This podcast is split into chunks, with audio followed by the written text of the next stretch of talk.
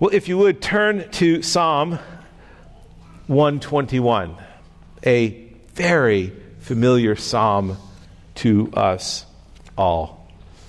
One of my one of my favorite psalms, a psalm that really does serve my soul um, quite regularly.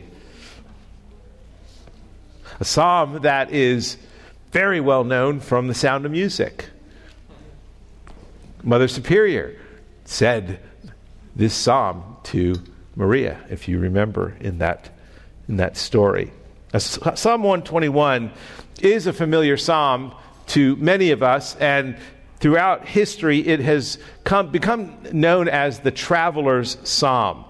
Three times each year, the Israelites made their way to and from Jerusalem to celebrate feasts that God had instituted. And these journeys to Jerusalem, people were in outlying areas, these journeys to Jerusalem um, three times a year were actually very dangerous journeys. The pilgrims that, the pilgrim travelers that would make their way to Jerusalem for these festivals had to contend with, with scorching heat the sun by the day. They had to contend with the cold at night. They would walk upon rocky, narrow mountain paths alongside of steep cliffs. They might encounter wild animals, and certainly the prospect of thieves on these mountains, hiding in these mountains, uh, were, were possible. It was a dangerous journey, both coming to Jerusalem and going, and it was filled with much vulnerability and anxiety.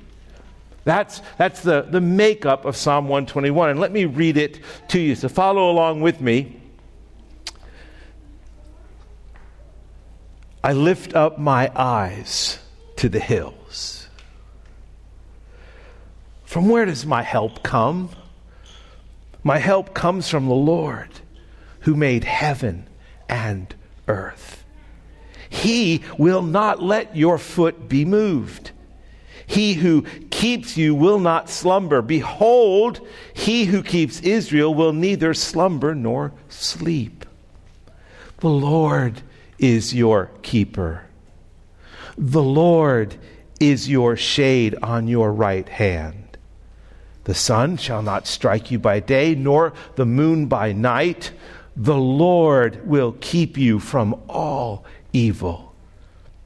He will keep your life. The Lord will keep your going out and your coming in from this time forth and forevermore. Father, thank you for giving us this psalm, for the words of encouragement and hope and trust that it builds into us because of you and your character. And Lord, as we study this psalm today, we, we ask for your presence to be with us. We ask for your illumination by your Spirit to open eyes and hearts, not just to hear your word, but to, to ingest it deep down into our souls, that we might be transformed by your words for your glory. In Christ's name we pray. Amen. In 1998, my very first trip to India, I was going with another pastor from Sovereign Grace. He lived in one part of the country. I lived in Atlanta, Georgia, and we agreed to meet in Detroit, catch a KLM flight to Amsterdam, then Amsterdam to Bombay, and then Bombay across to the other side of India, about a 30 hour trip. I had never been to India. This pastor had been to India, and so he was guiding all the way. So I got to my, I got to the airport in Atlanta, Marilyn and the kids all, you know, were there with me to drop me off. This is when you were allowed to go to the gate and, you know, say your goodbyes and stuff. And, and I got to, I got to the ticket counter and they said to me, oh, I'm, I'm sorry, sir, your flight to, to Detroit's canceled. It's like, I'm going to India. I, I, and I'm leaving from Detroit. And they said, Well, sir, I, I, I see your itinerary. We can just put you on a flight here to Amsterdam. And I thought, why didn't this guy think of that in the first place? Just fly down to Atlanta. We could leave together from there. So I said, all right, listen, I'll, I'll, meet this guy in Amsterdam. So I get on my flight and I get to Amsterdam. And then I go to the flight he's supposed to be on that I was supposed to be on in Detroit. And when I get there, I wait and I wait and I wait, and this guy does not get off the plane. Turns out his flight to Detroit was canceled, and he's now a day and a half behind me. Now, I've never been to India. Did I say that? and so I thought, do I wait here in Amsterdam or do I go to India? And I thought, I'm going to India. So I get on the plane and I get to India, and I get there at I get there at two o'clock in the morning, and at two o'clock in the morning, India, you have to say all international flights arrive in India after midnight, and so literally there are thousands upon thousands of people milling outside. I have no idea where to go.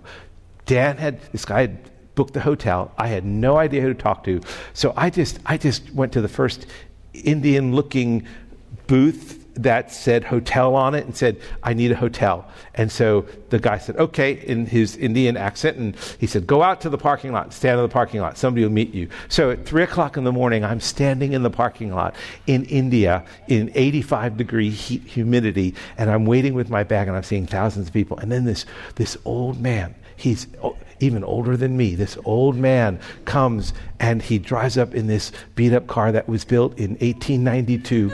and and he says, I, am taking you to your hotel. So he grabs my bag and we get in and we're driving down these side streets of India. And I, and I thought, oh, I'm dead. This is, he's, he's going to rob me. I'm dead. Goodbye, Marilyn. Goodbye, kids. Seriously, it was, that's how bad it was. And, and finally, out of the blue, we pull in, and here's this tiny little hotel, this Indian hotel, and, and, and that's where I stayed. And, and so I, and I, I, I lived.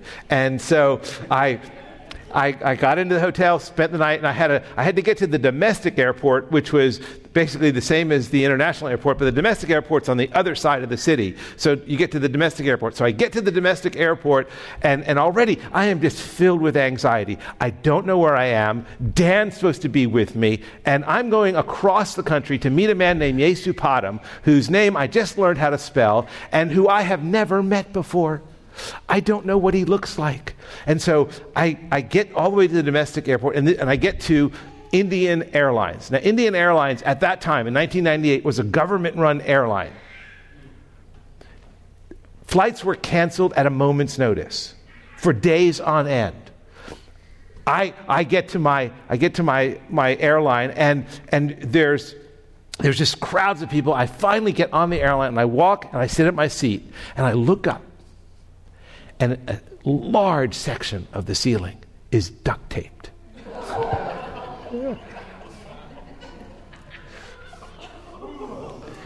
From where does my help come? Psalm 121 reveals the anxiety of this pilgrim traveler as he begins his journey in a similar way that my anxiety was revealed. Now scholars scholars are are divided unsure if this traveler is going to Jerusalem for a worship festival or if he's leaving Jerusalem. And most support the leaving for, from Jer- Jerusalem after the festival. But either way, he's about to embark on a journey, most likely home. And as he looks to the hills he must cross, he is aware of the danger that he is about to face. And so when he says, I look to the hills, I lift up my eyes to the hills, that's not a sign of comfort. It's a sign of anxiety. I, I, lift up my eyes to the hills. I know the dangers that are there the danger of thieves and robbers, the scorching sun, the, the cold at night, the wild animals, most important, the rocky, narrow paths that I must walk. He is about to embark on this journey the hills he must cross, and he is aware. And his confidence, his confidence at that moment is only from the Lord. He is, he is declaring in verse, in verse 1 and 2 From where does my help come? My help comes from the Lord. Without, without God's help, he is saying, I will not be safe at all. Now, much like this pilgrim, we face numerous dangers in our journey through this world. Maybe not mountains and wild animals, but evils. And like this pilgrim, these words of assurance in this psalm are meant for us as well. So, words that I have spoken as I've left for the day, as I go out about my business for the day. Psalm 121 is a psalm of assurance. That's what the writer intends. It's meant to provide assurance not only to this pilgrim here in this, in this passage on his way home, but to all who read this psalm as they are journeying, whether going to or coming from through a world that is filled with danger and filled with pain and filled with sorrow, filled with tragedy, filled with evil, filled with fear, filled with temptation, discouragement, trials. You can go on and on. That is the world that we, we exist in day in and day out because it's a broken world. It was a world broken by sin. It's a world affected by sin. It's a world, Scripture says, groans, groans under the weight of sin until the Lord will return. That's the world we walk through. That's the anxiety that we can experience. There are, there are many hills of danger we can look at with anxiety as we are traveling through life. Those of us who are older can fear Alzheimer's. We can fear Parkinson's. We can fear frailty. We can fear being abandoned and lonely. Parents can, can fear the danger of losing a child. Oh, if you've ever, if you've ever misplaced a child in a store or many, many years ago when David was, was four, or three. He was three years old. Marilyn and I were in, in um, Cape Hatteras, North Carolina, visiting some friends of my parents. And they had a beautiful house right on a canal. And we were spending the afternoon with them, and, and they made us lunch, and we're sitting around talking. And uh, Jenny was just a little baby. She was a, she was an infant. She had just been born. Um, David's three, and so we're talking, and all of a sudden, it's like, "Where's David?" You know that, you know that feeling as a parent. Where's David? And the first thing I do is I look out at the canal. I'm thinking, he's three years old. Did he get out? And I am running up and down that canal, screaming David's name and not seeing anything. And I'm looking all outside around the yard, and I do not see David. And then I go looking through the house, and about 10 minutes later, I hear this little voice he had found a bathroom, was sitting on the potty, reading a book, having the time of his life, while dad was growing older by the minute. You understand the, the fear of losing. And those, those are the kinds of dangers parents can face. They, they face the fear of, of a child becoming ill or, most, or a child becoming wayward. Oh, that fear of the future. What will my child be like? Married couples fear losing a spouse, facing loneliness, poverty, divorce, or a seriously disabled spouse. We can fear economic disaster, losing a job, or, or some cause of financial ruin. We can often fear the enemies of our faith, whether in our neighborhood or workplace or family. These, these are the hills that we look to. I, I look to the hills and they make me anxious. The future makes me anxious.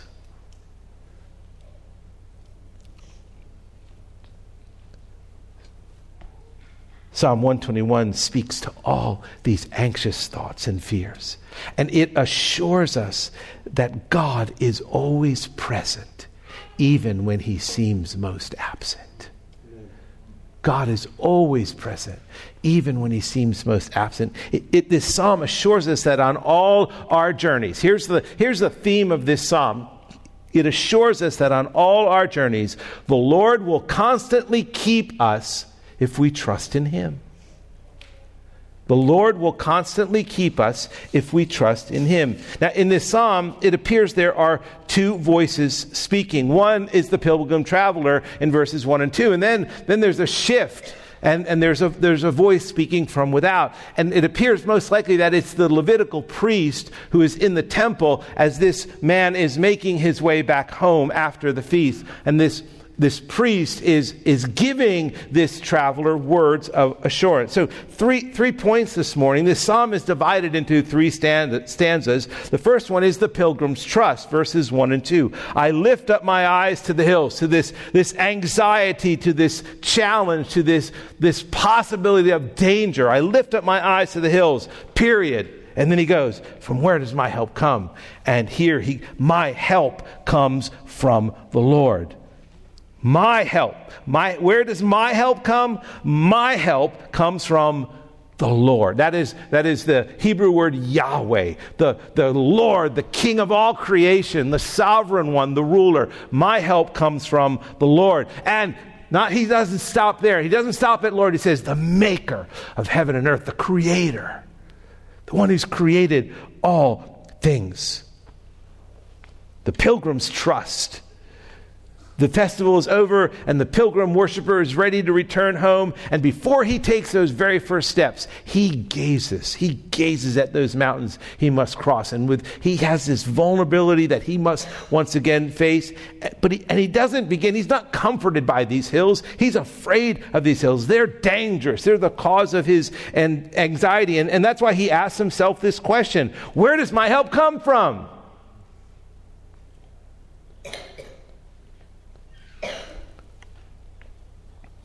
And he knows he needs help for this dangerous journey. He knows he needs divine help. But rather than giving in to the fear of the dangerous hill, he answers his own question. He speaks to himself. He preaches to himself. He says, Where does my help come from? Your help, my help comes from the Lord. And it's like he's looking in a mirror and he's saying, Yeah, listen up. Listen up, soul. My help comes from the Lord. He answers his own question by expressing his trust in the God who is very willing to help him. He challenges his own temptation to fear by remembering the very God of Israel whose majesty he had just seen worshiping in this temple during this feast. He's reminded of God. And even among the dangerous hills, he's confident. He's confident in the one who brings help because God is his guardian, because he is his creator, the maker of heaven and earth. Listen, who else better to protect him than the one who has created the very mountains he must journey through? The point is that the Lord has created everything. And then he created the very hills this pilgrim must walk through, and, and whatever the Lord has created, he knows the Lord will control. See, he trusts in God's sovereignty. Listen, he's thinking, he's thinking theologically. He's not just thinking emotionally. No, no, emotions are there, but he's thinking theologically. He's thinking about God. He's thinking about who God is. He's thinking about the character of God. He's thinking about the majesty of God. He's thinking about the power of God. He's thinking about who God is. Who is God? He is Lord. He's Yahweh, yes, but He's also the maker of heaven and earth. Nothing is not under, everything is under God's control. He is the one who controls all things. And that leads this man to look with confidence at the Lord. And we, brothers and sisters, we can sing this same psalm because the creator of heaven and earth has promised us that in Christ he will always be with us. Even when He might seem absent, He will never leave us nor forsake us. Hebrews 13, 5. He will always be with us, even till the end of the age. Matthew 28, 20. That's what this man knows. Is that, is that what you know? When you look to the hills and you wonder, what lies ahead? What, what lies ahead for my future? What dangers am I going to have to face? Is it going to be is it going to be uh, being widowed? Is it going to be a miscarriage again? Is it going to be financial difficulty again? Is it going to be illness? What are the hills that, that cause you anxiety? We sing this psalm. When we need his help, he always comes. The maker of heaven and earth proved his faithfulness when he came to us in our most desperate time of need. He did it by sending his own son to rescue us from the worst and ultimate danger, the final judgment of sin, our sin. He rescued us from death and He brought us to life. He freed us from the bondage of sin. He defeated our worst enemy, who was fiercely committed to steal our souls, and if not able to steal our souls, then to steal our joy and usefulness in this life. That's the enemy, Satan, that we face. Jesus came, Jesus came that we might have life and have it abundantly. Our, our trust is in the maker of heaven and earth who will help us through every danger we face. It's not only this pilgrim's theology that assures him, but now another voice comes in to make sure he stands firm. So the first, the first point is the pilgrim's trust. The second point is the priest's assurance. Verses 3 through 6. All of a sudden, the second voice comes in. Now imagine this, this, this traveler, he's a pilgrim, he's, he's been to the feast, he's ready to go home, he's standing there, have, hasn't quite taken those first steps, he's looking at the mountains, and he's thinking, okay, this is anywhere from a, a two to four day journey that I have to take through those mountains. It's going to be hot, it's going to be cold, there's danger, and, and, and, he's, and he's looking at those hills, and now this voice behind him, he will not let your foot be moved. He who keeps you will not slumber. Behold, he who keeps Israel will neither slumber nor sleep. The Lord will. I love that. He will not. He who keeps you will not. Behold, he who keeps Israel will neither. The Lord will keep you safe. Six times in this psalm, the priest uses the word keep, the Hebrew meaning uh, shamar, which means to guard. Repetition in Scripture has very powerful meaning to repeat again and again. The Lord will keep you. The Lord will keep you. The Lord will protect you. The Lord will guard you. He will not let your foot be moved. Now think about this. He's walking, he's walking on a mountain, he's walking on narrow path, rocky pathways, steep cliffs on the side, and he hears these words, he will not let your foot be moved. As you walk through the danger of the hills, he will hold you fast. He will hold you firm. He will not let your foot be moved. In fact, while he's doing that, he, he will. He who keeps you, he who guards you, he won't slumber. Now, there's a difference between slumbering and sleeping. We all know sleeping. Slumbering is, is kind of like my, what my dad does. He'll lay in a chair and he'll close his eyes, and I'll say, Dad? And he goes, I'm just resting my eyes. He's, he's slumbering. He's kind of in that daze, like what some of you do sometimes on Sunday morning when the message gets longer than it should be. Um, he, he, God does not slumber. He does not close his eyes. He does not rest his eyes. He does not take his eyes off of you for one moment. And just to make sure we get it, this priest says to this man, Behold, behold. Now, that in Scripture is, is like a trumpet being sounded. Get this. Don't, don't let this go. Behold. Hear my voice. Behold, he who keeps Israel will neither slumber nor sleep.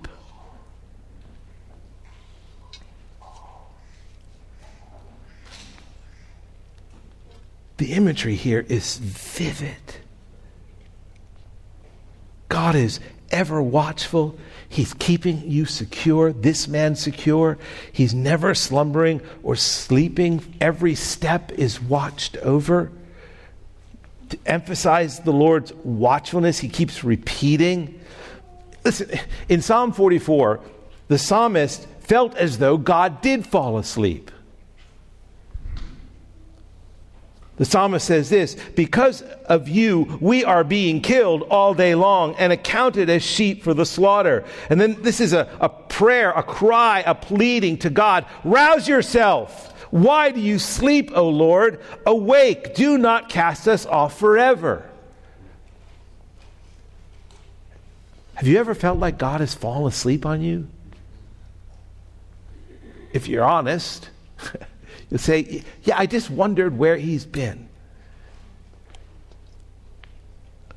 Listen, this priest assures the traveler God will never do either of these things because, because here, theologically, it's by his very nature he can't. He can't. God, God is omnipresent, which means he's always everywhere at the same time. And he is omniscient, which means he is aware of all things at all times. I mean, he's aware of you. He's always there and he's always aware. That is who this God is. And then, and then he moves it. He says, listen, he, he who keeps Israel will neither slumber nor sleep. And then look at verse 5. He goes, he gets very personal. He says, listen, listen, my friend. And this psalm is talking to you this morning and is saying, the Lord is your keeper. The Lord isn't just Israel's keeper. The Lord is your keeper. Even whatever trial you are walking through right now, whatever fear you're experiencing, whatever illness you are battling, whatever suffering you, you live under, the Lord is making it known that the Lord is your keeper presently because he loves you, because he sent his son to die for you because his son rose from the dead, putting to death death and casting aside the bondage of sin that we were all under. The Lord is your keeper. Those aren't, those aren't shallow words. The Lord is your keeper. That's the main point of this psalm. I look to the hills. The Lord is my keeper. I, I look at this broken relationship, but the Lord is my keeper.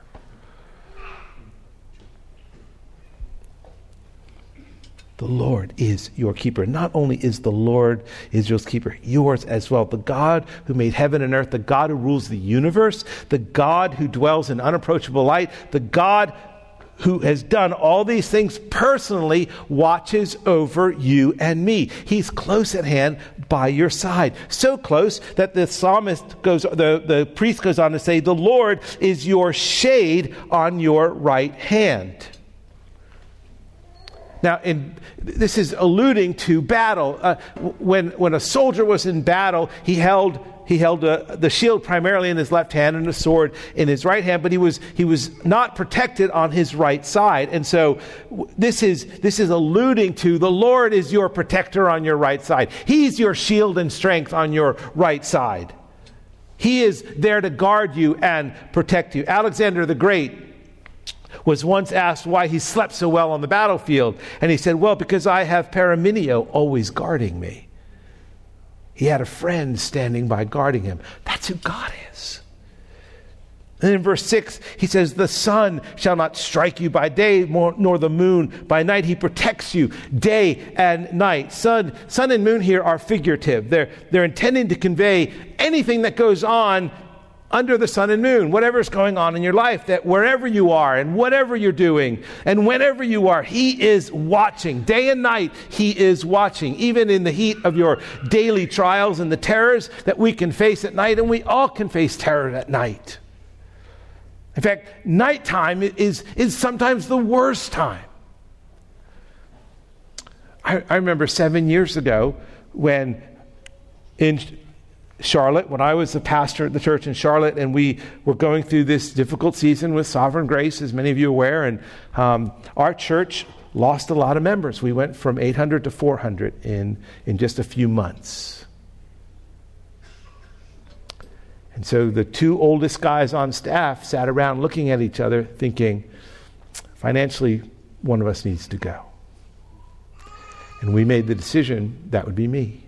I'd been in ministry for 30 years. I was 58 years old. I have a teaching degree, but I haven't used it in 38 years. And I'm lying in bed at night. Thankfully, Marilyn's asleep, and I am wide eyed.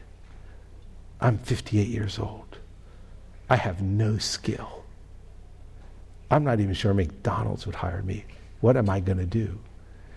And I can tell you that night times were the worst times. Were the time that I was waiting on a cancer biopsy. Night times are the worst times. The terror by night.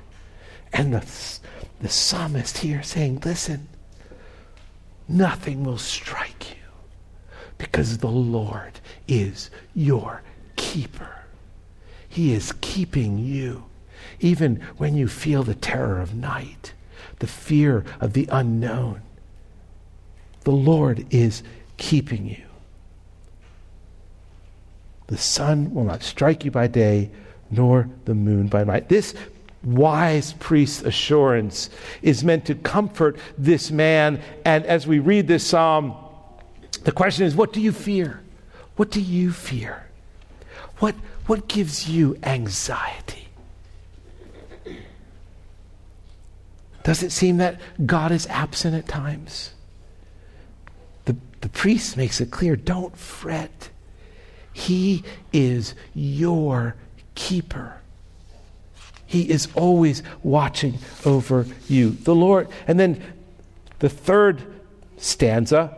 So we have the, the pilgrim's trust, the priest's assurance. And the third one, verses 7 and 8, the Lord's promise. Here, the psalm in, in 7 and 8, the psalm climaxes as the priest shifts from this man's present journey to his future under God's keeping care. The Lord will keep you from all evil. He will keep your life. If you haven't gotten it by now, get it. He will keep your life. Verse 8 The Lord will keep your going out and your coming in from this moment forth and forevermore. Forevermore. The Lord Verse 7 the Lord will keep you from all evil. This, this is the comprehensiveness of God's protection. God's protection covers every area of your life, not just enemies from without, but also enemies from within. Remember in, in, in Jude, Jude 24, we read that psalm as a benediction that the Lord will keep you from stumbling. He will keep you from stumbling, He will keep you from that evil. God is, is keeping you from falling because there are things that can cause us to fall. He will, and this says in verse 7, listen, He will keep your life. There is that repeated again. He will keep your life. Not just your journey to and from Jerusalem, but throughout your entire life, the Lord will be with you.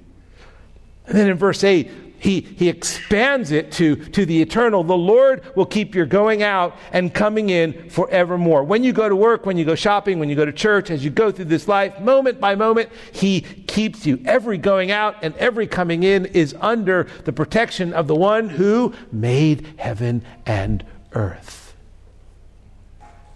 And more importantly, forevermore expands the Lord's keeping beyond our earthly journey. It's wonderful to read a psalm of assurance, is it not, that declares God's protection? But my question is this Are we really safe? Are we really safe from the evils of this world? Is this really true? Is the Christian life one where trouble never comes? At times, our experience tells us something very different. Because even as Christians, we, we suffer, we have pain, we have heartache, we have enemies, we have fear, we have anxiety, we have terror, we have other troubles. So, so what does it mean when the psalmist tells us that God will keep us from all evil? What does it mean that he will always keep us? Eugene Peterson, in his commentary, said this He said the Christian life is not a quiet escape to a garden where we can walk and talk uninterruptedly with our Lord, nor a fantasy trip to a heavenly city where we can compare blue ribbons and gold medals with others who have made it to the winner's circle. The Christian life is going to God.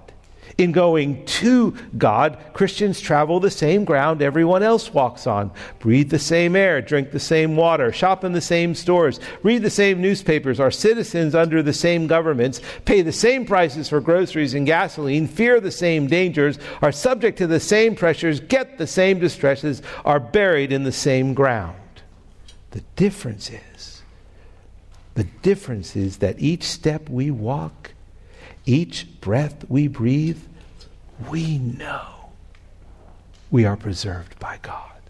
We know we are accompanied by God. We know we are ruled by God. And therefore, no matter what doubts we endure or accidents we experience, the Lord will preserve us from evil. He will keep our life. Ultimately, what it means is that God protects us from the greatest evils of all Satan, sin, and death. That's what we're protected from.